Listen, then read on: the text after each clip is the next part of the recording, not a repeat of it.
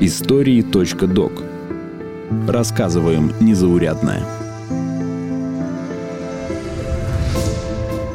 РИА Новости, подкасты и лесопромышленный холдинг «Segezha Group» представляют специальные выпуски истории.док. Мы расскажем о людях, чьи судьбы оказались связаны с бумажной промышленностью, история которой ведет свое начало от Средневековья до наших дней. О людях, которые связаны с бумагой, но каждый день доказывают, что настоящие дела могут быть не только на бумаге.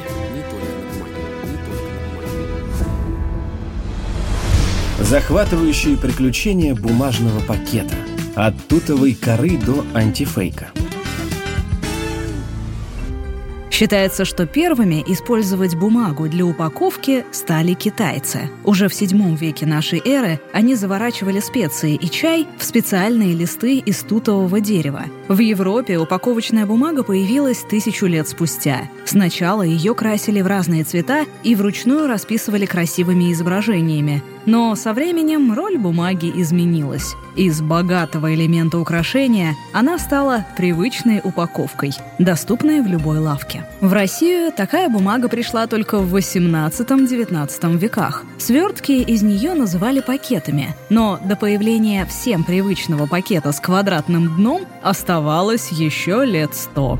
И вдруг, совершенно неожиданно, он вытащил из своего верхнего бокового кармана большой канцелярского размера пакет, запечатанный большой красной печатью. Он положил его на стол перед собой. В середине 19 века в Америке изобрели крафт-бумагу – более плотный и прочный материал по сравнению с бумагой обычной. Еще несколько десятков лет ушло на то, чтобы придумать способ крепления к крафт-пакету удобных ручек. Из Америки этот пакет приехал сначала в Европу, а уже оттуда в Россию. В Советском Союзе крафт стал главным упаковочным материалом. Его альтернативой были авоськи и холщовые сумки. Но чаще всего продавцы просто заворачивали купленный товар в крафтовую бумагу и отдавали сверток покупателю. Так упаковывали продукты – колбасу, сыр, рыбу, делали кульки для сыпучих круп и конфет. В такую же бумагу заворачивали цветы и одежду. Девушка, а нельзя все это завернуть в два слоя бумаги, а то нам далеко не стиль. С бумагой в стране напряженка. В 70-х годах в СССР появились первые пластиковые пакеты и сразу стали очень популярными, ведь в магазинах их просто так было не достать. Пакеты покупали у спекулянтов, а стоить такая упаковка могла как пол зарплаты обычного рабочего. Пластиковая авоська считалась импортной диковинкой. Не джинсы или брендовая одежда, конечно, но тоже статусно. Откуда у тебя эти сапоги? Я полгода за такими гоняюсь. А это мне принесли. Франция. А джинсы какие? Индийские? Хм, ты что, с Урала? Что, он разве не видно по катону и по лейблу? Только при чем тут Урал? Не пойму что-то. Постепенно пластиковый пакет вытеснил из массового потребления бумажную упаковку. Но 21 век принес новую моду на экологичность. Пластик удобный, производится быстро и дешево, но вот природа от пластиковых отходов страдает. Одноразовые упаковки могут разлагаться от 400 до 1000 лет и во время распада образуют малоизученный микропластик. Альтернативой стало возвращение к тому, с чего все начиналось – к бумаге. Организация Объединенных Наций, Европейский парламент и другие международные организации много лет продвигают идею сокращения использования пластика. Так, с этого лета в Европе полностью запрещено производство одноразовой пластиковой упаковки. Не найти пластиковые пакеты майки и на кассах европейских супермаркетов, рассказывает генеральный директор Сигежа Packaging Ренат Штарк пластиковый мешок вы больше в Европе не найдете. По крайней мере, в немецкоговорящей части Европы точно пластикового мешка на кассе вы не найдете. Есть бумажный мешок, его достаточно много, но есть еще и другой мешок, который сделан из нетканного материала. Он многоразовый. Сейчас его почему-то стало меньше, больше бумажного. Наверное, это связано с поставками нетканного вот этого материала. При этом среди исследователей не утихают споры, а так ли экологичен бумажный пакет. Ведь его изготавливают из целлюлозы, которую, в свою очередь, получают из древесины. На специальной бумагоделательной машине целлюлоза перерабатывается в огромные бумажные рулоны, которые потом разрезают и придают им необходимую форму, рассказывает руководитель направления бумажной упаковки холдинга Segezha Group Виталий Лавров.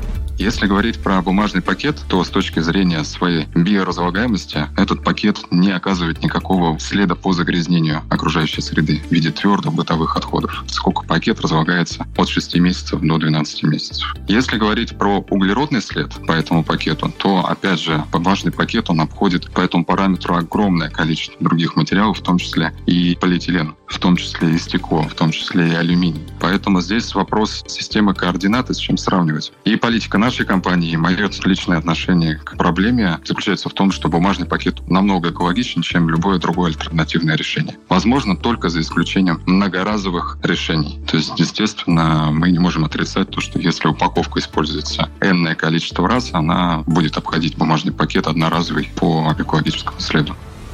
Еще один вопрос, можно ли сдавать бумажные пакеты во вторсырье для последующей переработки. Сейчас от пластика постепенно отказываются даже интернет-магазины, доставляя товары в картонных коробках. Некоторые компании используют коробки с двойным клапаном. Если товар не подошел, то вернуть его обратно можно в той же упаковке. Но такие нововведения пока есть не во всех службах доставки. А значит, одноразовые бумажные упаковки становятся все больше принципе, бумага, она recyclable, то есть достаточно легко собирают, и Европа этим занимается. Бумажная упаковка может проходить оборотов 5, наверное. То есть ее можно 5 раз ресайкл, прежде чем волокно будет полностью разрушено. Ресайкл в Европе — это абсолютный тренд. Именно бумажная упаковка, просто я не понимаю, откуда это представление, это один из тех продуктов, которые прекрасно совершенно возобновляемый ресурс Одними из лидеров по производству бумажной упаковки в России являются предприятия холдинга «Segezha Group». Основной завод находится в городе Сегежа. Там изготавливают мешки для строительных материалов и химии. Это большеформатная упаковка. А еще пакеты для ритейл-сетей, магазинов одежды, кафе и ресторанов, так называемую потребительскую упаковку. Еще один завод находится в Сальске, а самую новую площадку недавно запустили в подмосковной Лобне. Там планируют делать до 140 миллионов пакетов в год. В Европе заводы Segezha Group расположены в семи странах – Дании, Голландии, Румынии, Чехии, Италии, Германии и Турции. На этих заводах изготавливают самые дорогие и сложные виды упаковки. Часть этой продукции отправляется в европейские страны, а другая часть морским путем отправляется в Америку где подобных производств нет так как сейчас очень большие проблемы с транспортом, особенно морским фрахтом, то ряд клиентов в Америке сейчас рассматривают доставку этих мешков самолетом, потому что без этого станут их производство. Речь идет в первую очередь о мешках, которые используются в медицинской промышленности и в пищевой промышленности. К ним особые требования, как они должны производиться, из каких материалов, при каком контроле. То есть у нас на ряде производств есть специальные лицензии для производства пищевых мешков. Это особые требования, это особые лаборатории, анализ на микробиологию, каждые два часа и так далее. То есть заход в цеха в шапочках, в халатах, все как на пищевом производстве. Несмотря на кажущуюся хрупкость, бумажная упаковка может выдержать вес взрослого человека. Если средний потребительский пакет рассчитан примерно на 15 килограмм, то индустриальные бумажные мешки на 50-60 килограмм. Все пакеты обязательно проходят тесты на прочность, растяжение и разрыв – а еще бумажный пакет специально сделан таким образом, чтобы им невозможно было порезаться. Наш бумажный пакет оснащается специальными такими защитными кромками, которые предотвращают нанесение вот этих ран. То есть мы говорим о определенных элементах бумажной упаковки, допустим, верхние края пакета. Поэтому риски минимальные, учитывая, что я достаточно часто их использую, имею с ними очень плотное дело. На моей практике таких случаев не было. За испытания и изобретения в Segezha Group скоро будет отвечать отдельный центр исследований и разработок, который откроется в городе Сегежа. Компания работает над созданием бумаги с экологичным биопокрытием, которую будут использовать для упаковки строительных материалов – Раньше для обеспечения барьерных свойств внутрь бумажного мешка помещали пластиковую пленку. Получалась так называемая комбинированная бумага. В новом покрытии пластика не будет. Бумага будет разлагаться так же быстро, как и обычная, и легко перерабатываться. Еще одно направление – работа с антифейк-элементами. В структуру бумаги внедряют светящиеся волокна, которые работают примерно так же, как волокна на бумажных купюрах. То есть покупатель, получив такой пакет, сможет сразу проверить, оригинальная ли упаковка. Такие мешки помогут предотвратить подделку дорогих строительных материалов. Из традиционной продукции самой востребованной остается крафтовая упаковка. Она же и более экологичная. Крафт и бумага имеет такой цвет, поскольку он естественен для древесного волокна. А белая бумага, на самом деле, она проходит процедуру отбеливания. И производится упаковка белая именно из беленой целлюлозы. Соответственно, крафтовый цвет, он более натурален, Бумажную упаковку используют в самых разных сегментах. В ней хранят и перевозят продукты, стройматериалы, минералы, химические вещества и препараты, зоотовары и многое другое. А если посмотреть на статистику и тенденции по замещению пластика, то становится понятно – бумажные пакеты вернулись надолго. В упаковке будут свои тенденции, конечно, то есть люди захотят все больше и больше биоразлагаемых покрытий на упаковке, наверное, захотят больше каких-нибудь экологичных красок, но как общий тренд, то, что бумажной упаковки будет становиться больше, я считаю, что однозначно совершенно. И по всему миру, и по Европе, и цены на нефть подталкивают всех в переход на бумажную упаковку, потому что нефть является основным сырьем для производства пластиковой упаковки. Она становится все дороже и дороже. Бумажная упаковка, она экологичнее, и вопрос экологии это уже становится не просто модная тенденция или красивый отчет. Действительно, люди об этом заботятся.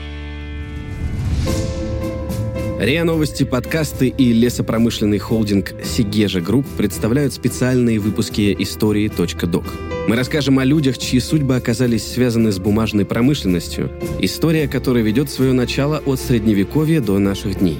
О людях, которые связаны с бумагой, но каждый день доказывают, что настоящие дела могут быть не только на бумаге. Голоса эпизода Наталья Шашина, Игорь Кривицкий и Артем Буфтяк. Звукорежиссер Семен Недовенчанный. Слушайте эпизоды подкаста на сайте ria.ru, в приложениях Apple Podcasts, Google Podcast, CastBox, SoundStream и Megago, а также в приложениях Яндекс.Музыка и Spotify. Комментируйте и делитесь с друзьями.